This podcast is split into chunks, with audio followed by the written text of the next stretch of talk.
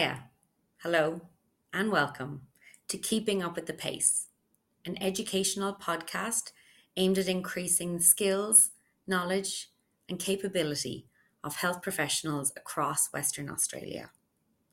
Each month, I will be joined by guests whom will bring with them skills, knowledge, amazing research, both local, international, and national, in a bid to enhance the skills and knowledge of our listeners. Our aim is to share the word of palliative care far and wide throughout our state and ensure that all health professionals are prepared to care. Our goal is to not only improve health professional knowledge and understanding of palliative and supportive care education, but also improve outcomes for the people who matter most our patients and their families. We hope that we can delve into the depths of our communities and build some strong blocks that will enable us to communicate better, improve patient outcomes, cross collaborate through networks, and enhance all of the amazing work that is currently going on in our state. Our aim is to share information through knowledge and understanding. We hope that you can join us and if you have a question or would like to get in contact with us, please feel free to email us at pace at cancerwa.asn.au.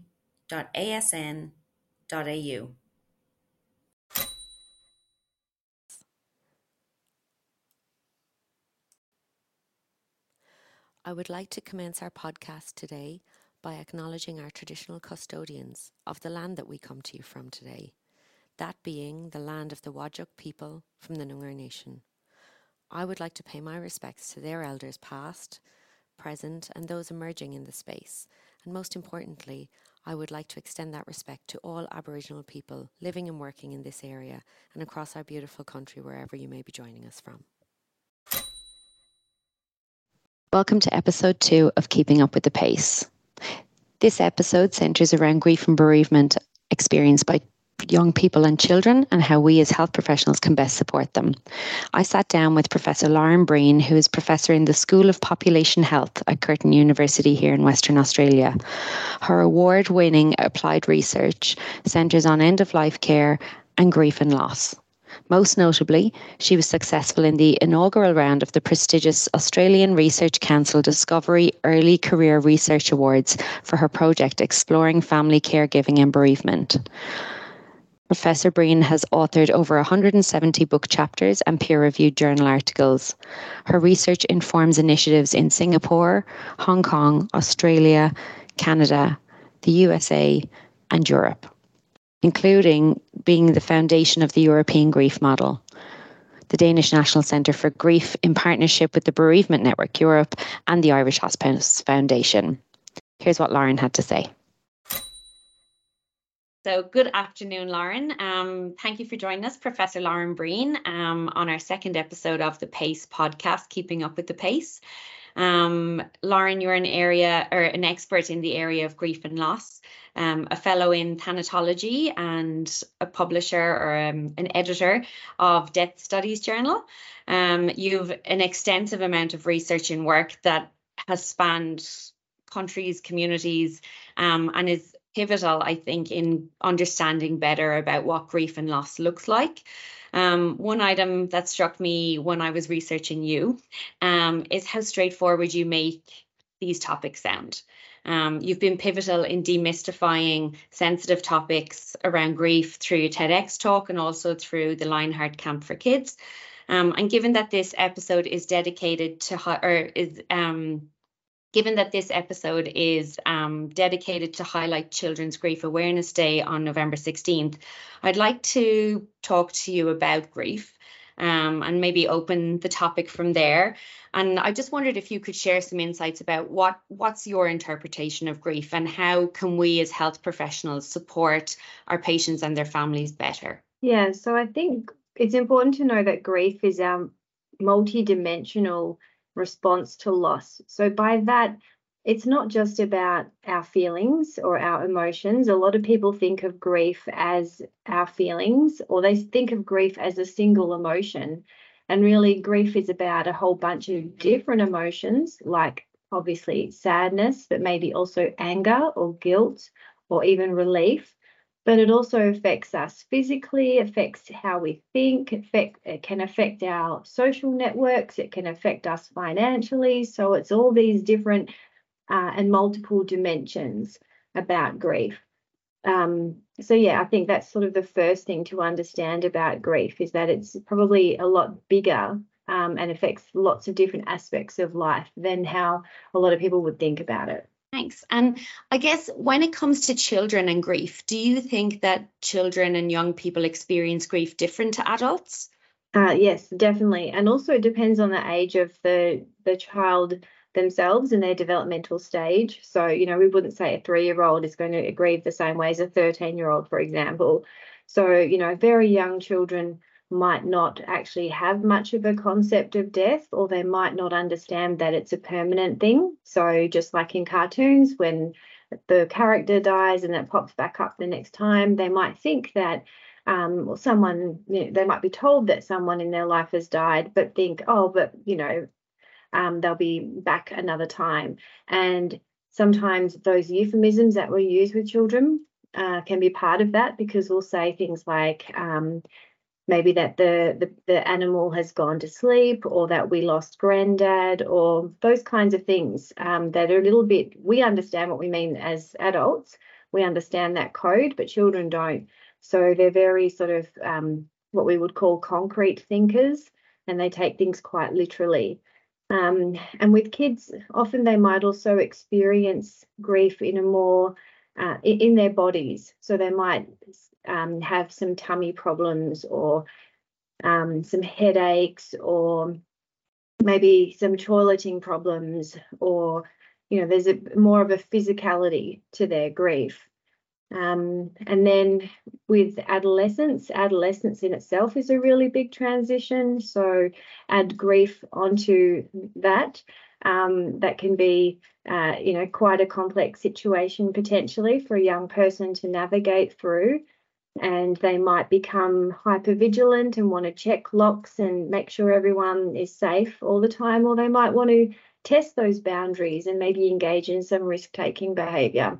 So, yeah, it really does depend a lot on the child themselves, their personality, and so on, but also their age and developmental stage. Yeah.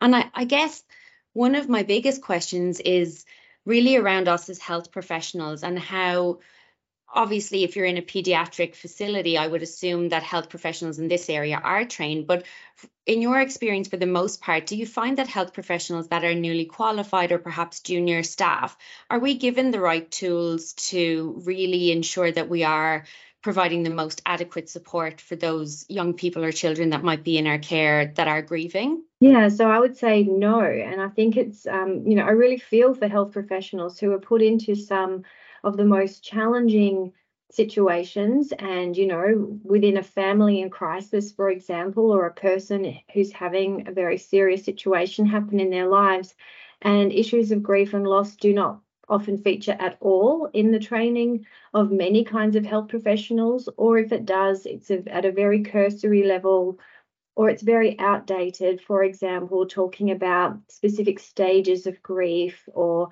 um, all kinds of you know, old fashioned ideas about grief. So I do really feel for health professionals who are often thrown into this and really want to do the right thing, but they have to search out that information and they have to, yeah, it's not something that's just been part of their initial training, for example, at university or another provider, or even something that they've got as part of their uh, training that's been provided for them on the job. So it is an extra challenge, unfortunately, that it, it doesn't appear in any official um, sort of accreditation guidelines for health professionals and so on. Yeah. Yeah. And I guess on the back of that, can you talk me through this this topic that I hear very frequent frequently around grief literacy um, and how best can we implement that I guess in our daily practice as a health professional how can we inform ourselves to make sure that we are adequately working outside to you know ensure that our um, children and young people are supported. Yeah so grief literacy is a term that my colleagues and i came up with and it's the capacity to access and use information about grief and turn it into action that that is then caring for someone who might be grieving um, so yeah it's about having the right kinds of knowledge about grief and loss and what to do. It's all about having the right values so being compassionate and caring. And it's about turning that into action. So maybe it's about knowing um, the importance of a supportive presence for someone or things to say, or more importantly, what not to say to someone who might be grieving, or knowing that it's, you know, um, checking in with someone via a text can be really helpful, particularly um, after several weeks or months, um, or, not, or acknowledging things like anniversaries and special dates and times and holidays and so on. Um, so yeah, I would like, I would, my um, ambition or my vision is to have this grief literate world where we can all have a compassionate way of responding to loss, um, being compassionate to ourselves in times of loss, but knowing um, and feeling somewhat confident to know and feel like, oh, I know what to do to support my friend who's now going through something or a family member and so on. Um, and so I've been pretty excited that the concept of grief literacy has informed some policies um, in, internationally around um, it, the European grief model, for example, um, and the Irish um, Hospice Foundation model of support. Also, at the foundation of those is this concept of grief literacy that we want everyone at all levels, whether they're health professionals or not, um, yeah, to, to have this core kind of uh, capacity. And a similar concept is um, so many health professionals who might be listening today are aware of the concept of trauma informed care. And I have a colleague in the US who, uh, with one of her colleagues, has written a report where they talk about this concept of, well, why aren't we also considering wanting to be grief informed? What might that look like? And they talk about in their report um, what a grief informed care, what grief informed care could look like, and what are what are uh, the things at its foundation and its characteristics. Mm-hmm. And I find that really interesting because I did look um, at one of your uh, recent papers around um, community and cultures and how different cultures experience grief and loss. And obviously, being from Ireland and having trained there as a palliative care nurse, I do, I would have always felt that we are a community that is very informed around grief and things like that. However, the results of that were quite interesting. Um, would you like to share some of that with me or? Yeah, so assuming I'm thinking of the same study, so I was involved in a study here in Australia where we surveyed a mm. large number of bereaved people about various things, but part of it was around where they got support and who was helpful and how helpful did they find it and, and things like that. And so we then did um, we had colleagues in Ireland do a similar study with Irish people, and then we were able to do some comparisons. And yeah, there were probably fewer differences than we had expected for the same reason mm. that you just um, articulated then. And yeah, I suppose probably one of the biggest takeaways was that um, people do find family and friends to be the most supportive um, and the most accessible source of support in the wake of loss but about um, across both countries, about one third of bereaved people um, say, well, you know, I didn't get enough support, and um, yeah, I would like, I would have liked to have had more support, um, or um, yeah, and it's also about the quality of that support. So, a study that we've done more recently in Australia, um, in during COVID, whether or not the death was from COVID itself um, we found that, um, yeah, again, about I think it was one third of people. What we found was that when we asked people who is the most uh, or what what source is the most helpful, they would say family and friends. But when we said, well, what what's also um, you know list the most unhelpful sources, and number one is also family and friends. So we can't mm. just rely on family and friends to always know what to do or say or how to be helpful not everyone has a large network of support anyway. Um, so yeah, it's not something we can just assume maybe as health professionals or health providers that um, you know they'll be okay with the support of family and friends because they might not actually get that. Yeah, and I guess that really goes back to your first point about how grief is so multifaceted. Um, in that, uh, I guess as health professionals, sometimes we are used to a a ten step process, and it it seems to me in my research that grief seems to come a little bit outside of that in that it's not just a straightforward thing. I guess um, my next question would really be around myth busting. Um, and in i'll refer back to your tedx talk that you did um, around grief. Um, i'm just wondering could you give us a short synopsis around that? Because it's a very interesting um, piece of video uh, that i've shared far and wide but um, yeah, it'd be really good for anyone who hasn't listened to it. Um, obviously, just to to know a little bit about it and what it means for young people. Well, yeah, thanks so much for saying such lovely things about it. It's an interesting process actually because, um, as people might not realise, you have to basically memorise the the presentation, but make it sound like you're sort of saying it off the top of your head. Um, so although I did have it all completely memorized, obviously I don't anymore. But yeah, part of the talk was about um, I guess, busting some myths about grief. Um, and there's plenty of others that I could have talked about in the talk, but yeah, I think I had about six in there. So the concept of, um, you know, there's this one myth is that grief goes in a series of set stages, and another is that it ends. So we, you know, um, we find closure and move on and um, go back to how life was before. Um, and, and those kinds of things. And you know, there's there's no one way to grieve. It's it's very individual, um, and yeah, it doesn't necessarily have this nice, neat, linear process to it. In fact, more, more commonly, grieving people will say things like, "Well, it comes in waves." Or it's not like walking a staircase, or it's a roller coaster of thoughts and feelings and I've got cotton wool in my head and it's I'm all over the place and um, so people use those kind that, those kinds of words and that kind of language to describe their grief.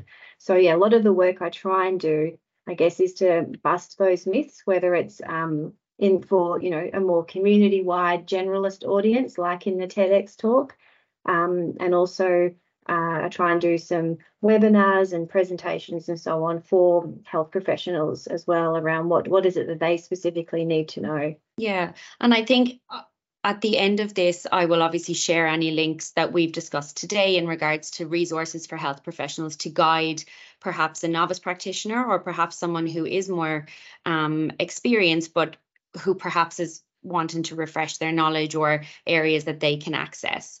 Um, one of the other components I noticed was that you're heavily involved with the Lionheart Camp for Kids, and obviously that really um, signifies that help and supportive system and structure. Can you talk to me a little bit about what this camp is and how it impacts the community in Western Australia? Yeah, so Lionheart Camp for Kids is a is an organisation that aims to support children who are grieving and their families because of course some of the best ways to support grieving kids is to support their parents or caregivers and the adults in their lives.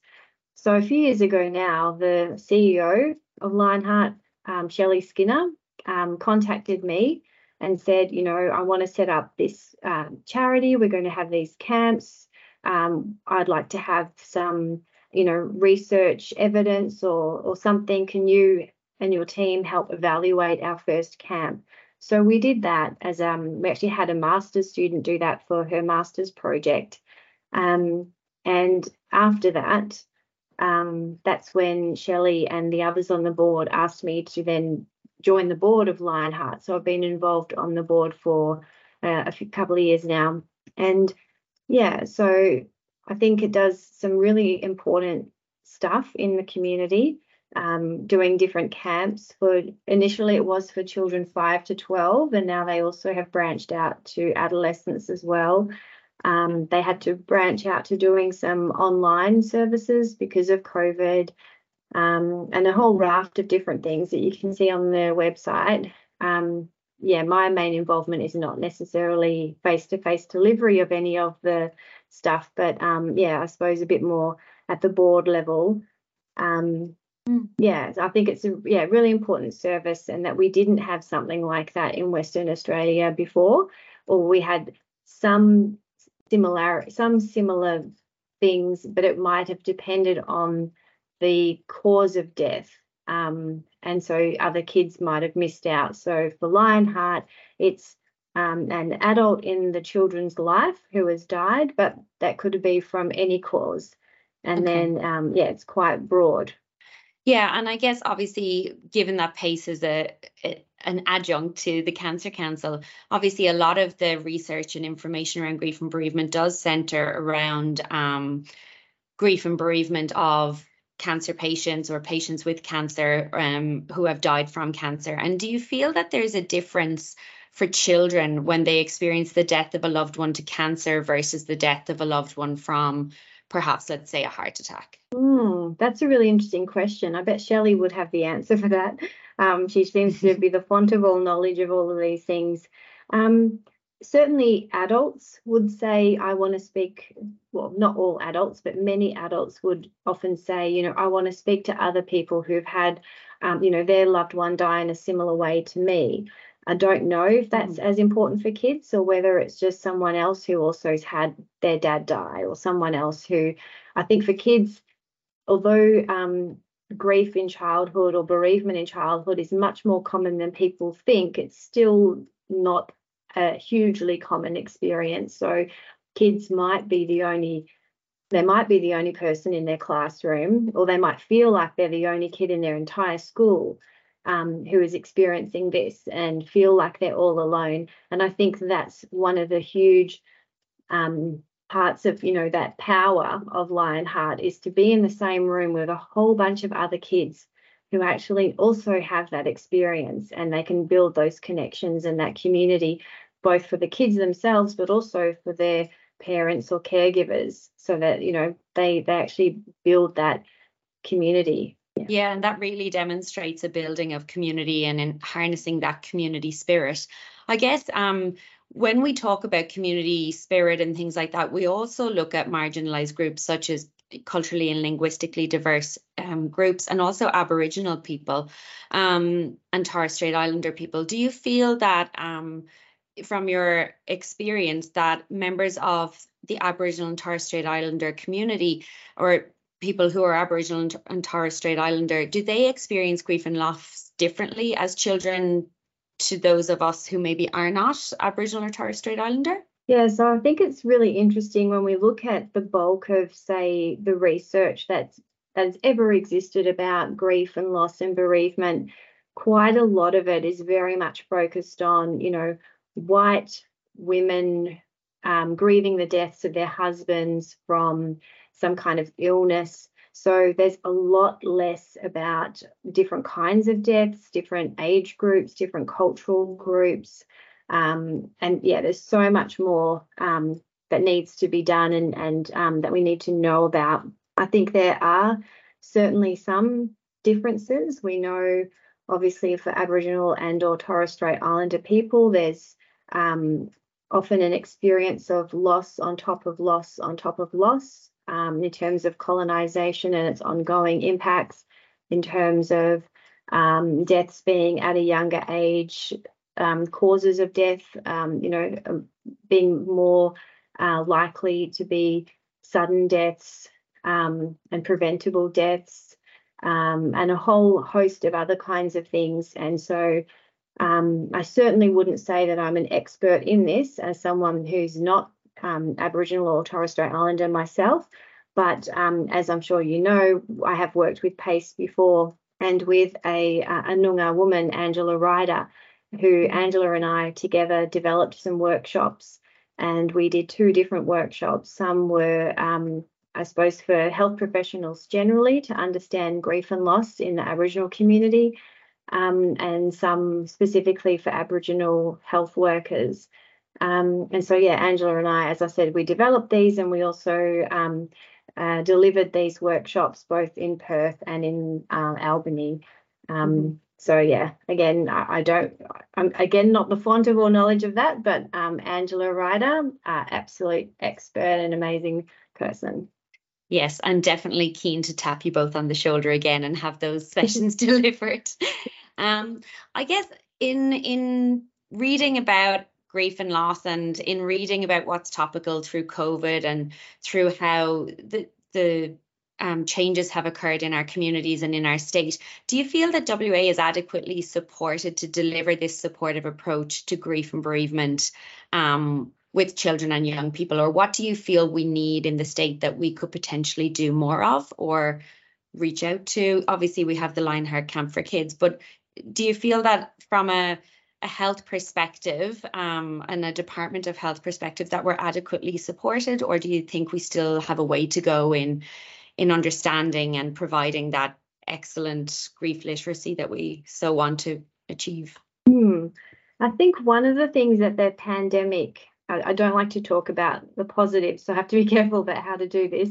Um, but yeah, I suppose one of the unintended positives, for want of a better word, and I'm sure any listeners will um, forgive me for using that term, but it made us and made the community understand a lot more about the impacts of non-death losses. And I think that has been um, a gain for us because obviously we all know that we can grieve when someone dies, but there's also been a bunch of non-death losses for various people. So for young people, for example, maybe they lost the ability to go to their last school ball or a graduation event. Obviously, for mm-hmm. um, older people, maybe they um, felt that they lost their last few good years to travel around the world and, and various things for various people at all different ages and and so on.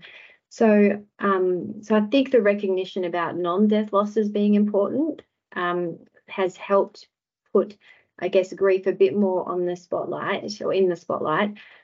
I don't think it's really well understood yet in general the intersection between grief and mental health and that's mm. something that I'd like to and that I work really hard on trying to um, you know whether it's uh, doing lectures to psychology students or um, mental health professionals health professionals generally trying to understand that because grief itself is certainly not a mental health condition but there are intersections with things like depression and anxiety um, and also sometimes when grief might become prolonged and and so on so I think there's a lot more that can be done there. And I thought it was interesting at the federal level when there was the certain policies came out talking about mental health, but nothing in there was relating to grief and loss and and so on.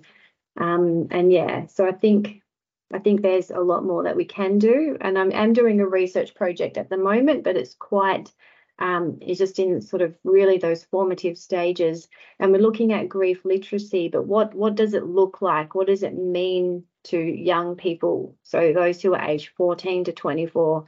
So I have a youth advisory committee, and we also have young people who are chief investigators on the grant itself, and we're co-designing this research study so that we can understand you know, does the term even resonate with young people in the first place? And if so, what what does it even mean and how um, yeah, what would a grief literate society look like from the perspective of young people so that hopefully we can then translate some of that finding, some of those findings into into practice here in Western Australia. That would be amazing. And I wish you all the best of luck with that. I guess you. One of the clearest things for me that I've found was obviously the breaking bad news component of grief. Um, having had a family member pass away this year and explaining to my two young children that that family member was going to die. I, I guess I built it up more, and I would I would call myself someone not an expert, but I would say I've dealt with a lot of grief in my professional capacity. But I found that it was a very daunting terrifying experience if i'm being honest when i put was put in the personal capacity of breaking that news to my children. And you know they literally took it fine. They were like oh okay. And they were like what's for dinner? kind of thing. And then we had some questions days later and things like that do you think that as health professionals perhaps we put a greater meaning or even as adults that we put a greater meaning on saying those words or breaking that news to children? And do you think that somehow we either inhibit ourselves from fully engaging with it, or do we inhibit our children by not fully answering those questions when we are breaking bad news or talking about bereavement or death or, or loss? Yeah, I don't think we necessarily um, you know, we certainly aren't doing it on purpose. Uh, of course, it's going to be mm. very different when you're wearing your professional hat versus wearing your hat as the mum of, of the children you're talking to or whatever. Um, so yeah, don't be we shouldn't be too hard on ourselves but just being human beings. I think that's mm. actually a great strength of us that we, we should be able to acknowledge that humanity and, and be able to wear both of those hats at the same time when when required. But I think it's yeah, I, in terms of the broader conversation with children, I think it is important to have to have that as a topic of conversation in our families so that hopefully the first time we talk about um, issues of death or grief or loss or so on with children isn't because we're having to break the news of something awful happening. So that if it is just something that as we walk down the street and we see a dead lizard and we just point out, oh, look, there's a dead lizard, it looks dead.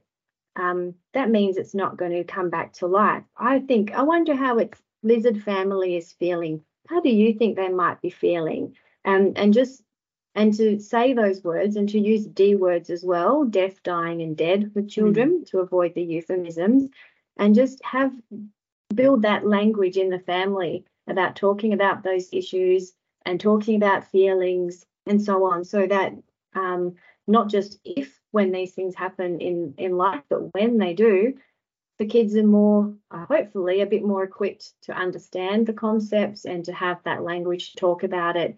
And like you said, to um, it's really important as well to invite that ongoing conversation. So it's not just a one-off thing and then that's it. We never talk about this situation again.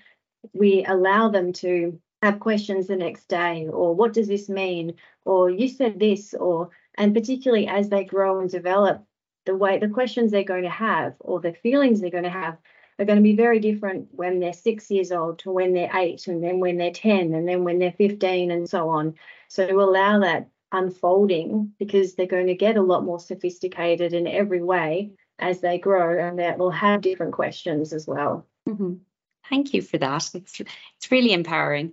Um, I guess as one of my final questions, I'd love to know if you had two key nuggets of information or insights that you'd like to share that if health professionals take nothing else away from today other than the no the notion of grief awareness day amongst children and that you know our children and our young people can handle us talking about grief death dying and loss. Are there any key important snippets that you'd like health professionals to take away from this conversation? Oh it's hard to, to, to distill it down to just two but i guess often i i know end... i'm really i'm being very specific. Often i end um, lectures or talks to health professionals with the idea that if nothing else, do away with the concept of there are five stages of grief that go in this specific order that end like this. Put all that in the bin. Let's never talk about those things again. And um, yeah, and I guess the other thing would be for health professionals, particularly on after the last few years, to be really kind to themselves. Um, we definitely don't need any more health professional bashing, and that's certainly not ever been my intention. Um, but yeah, to just to be kind on it's okay if you don't have all the answers, but they're there when you get a chance for time. When if you ever have any time in your spare time, there's some places and some websites and some people to talk to, and it's okay that it's something that you can develop. Um, I guess the the knowledge and the skills and so on over time. Um, yeah and maybe even advocate for your you know your managers or whoever to put this a little bit more as a priority. So it's not just something that's always at the back burner or um, we'll get to it if we get to it but it's just part of it's part of life for the people we serve and the people we help but also ourselves too. Um, so yeah we it should never be an afterthought. It's something that should be just part of what we do as good practitioners yeah, I agree. And I think it's absolutely paramount that we are kind to ourselves, having gone through a pandemic in a way that perhaps other people may not have experienced. Um, I, have started to end all my podcasts, this being the second one, by asking my um, whoever I'm chatting to what they're hopeful for. So I guess, Lauren, in terms of moving forward with your work and in you know in your own life what are you hopeful for most about the future well, I hope that we can develop this sort of connected, compassionate community where um, people are able to to to grieve without it being stigmatized when people and including children are not grieving alone but can can and are well supported um, I think, yeah, that's sort of this idea of how I would like things to go. And I suppose on the flip side of that, it'd be nice um, in some point in the future when I ask a bereaved person or a grieving person, you know, tell me what's been helpful, that I no longer get a response, well, I can tell you what wasn't helpful. And they rattle off a whole bunch of awful things that people have said to them that might have been years ago. And that's so still sticks in them, in their minds as being so hurtful, even though they know the intention wasn't necessarily to be hurtful, but just to stop us from saying those, you know, silly things that we say that actually end up being really powerful in the long term. Yeah, and I think that's a really important note to take away is just what we say has such an impact on that person for can have such an impact on that person for so long whether it's kind or even if it's perceived unkindly. Um, so I guess I that's that's it for today, Lauren. Um, thank you so much for joining me, and I really really appreciate your time, and I know our listeners will as well. Um, and good luck with your current study, and I I'm very excited to read it, and hopefully PaSCE will work with you again in the future very soon.